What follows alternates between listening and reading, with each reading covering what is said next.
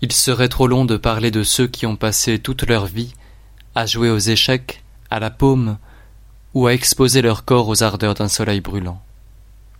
Ils ne sont point oisifs, ceux à qui les plaisirs donnent beaucoup d'affaires. Personne ne doute que ceux qui s'appliquent à d'inutiles études littéraires ne se donnent beaucoup de peine pour ne rien faire. Le nombre en est déjà assez grand chez nous autres Romains. C'était la maladie des Grecs de chercher quel était le nombre des rameurs d'Ulysse.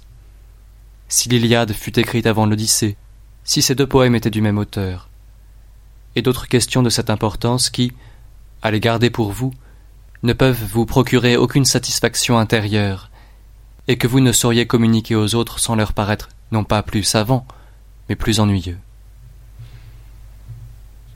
Ainsi, ne voilà-t-il pas les Romains possédés de cette étrange manie d'acquérir de vaines connaissances? J'ai entendu, ces jours derniers, un certain philosophe rapporter ce que chacun des généraux romains avait fait le premier. Duilius avait, le premier, vaincu sur mer, et le premier, Curius Deantatus, montrait des éléphants dans son triomphe. Encore que ces connaissances ne mènent pas à la vraie gloire, elles tendent du moins à nous faire connaître par des exemples les exploits de nos concitoyens.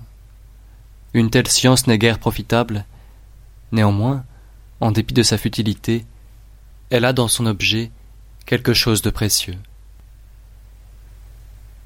Apprenons à ceux qui aiment ces sortes de recherches quel fut le premier qui engagea les Romains à monter sur un vaisseau. Ce fut Claudius, surnommé pour cette raison Codex, nom que les anciens donnaient à un assemblage de plusieurs planches d'où les tables publiques où sont inscrites nos lois ont été appelées codes, et de nos jours encore, les bateaux qui de temps immémorial apportent à Rome ses subsistances par le Tibre s'appellent codicaires.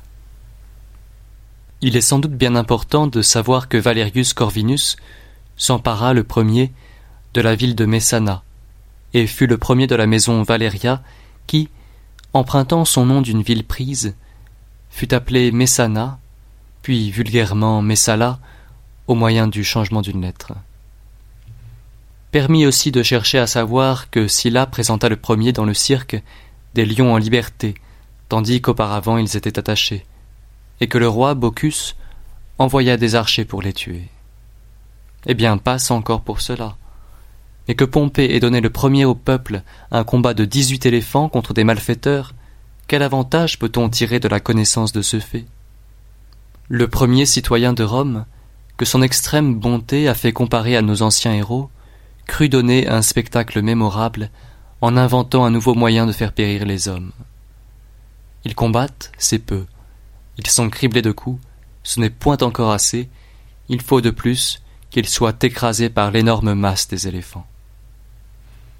Mieux valait laisser de pareilles actions dans l'oubli, pour empêcher que quelque homme puissant ne les connût dans la suite, et n'enchérit sur ces actes que réprouve l'humanité. Oh, quelles profondes ténèbres répand dans l'esprit des mortels une grande prospérité. Pompée se croyait au-dessus de la nature lorsqu'il exposait tant d'infortunés à la fureur des bêtes féroces, nées sous un autre ciel. Lorsqu'il mettait aux prises des combattants de force si disproportionnée et versait des flots de sang sous les yeux du peuple romain, qu'il devait bientôt forcer d'en répandre davantage.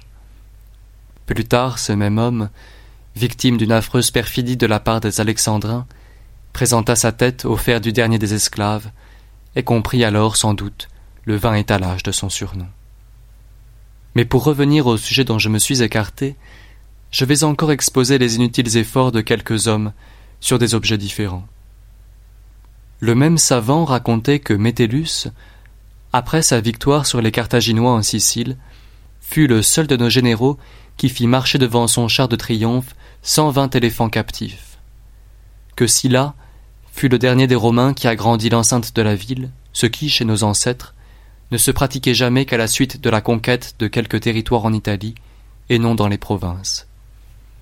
Il est cependant plus utile de savoir cela que d'apprendre que le mont Aventin était en dehors des murs, pour l'une de ces deux raisons, ou que le peuple s'y était retiré autrefois, ou que Rémus, S'étant placé sur cette montagne pour considérer le vol des oiseaux, les auspices ne lui avaient pas été favorables. Enfin, il est une infinité d'autres traditions de ce genre qui sont des fictions ou ressemblent à des mensonges. Mais en accordant que ceux qui les reproduisent soient de bonne foi et prêts à les appuyer par des preuves, de qui pourront-elles corriger les travers ou réprimer les passions? Qui rendront-elles plus courageux, plus justes, plus libéral Notre ami Fabianus doutait s'il ne valait pas mieux ne rien apprendre que de s'embarrasser de pareilles études.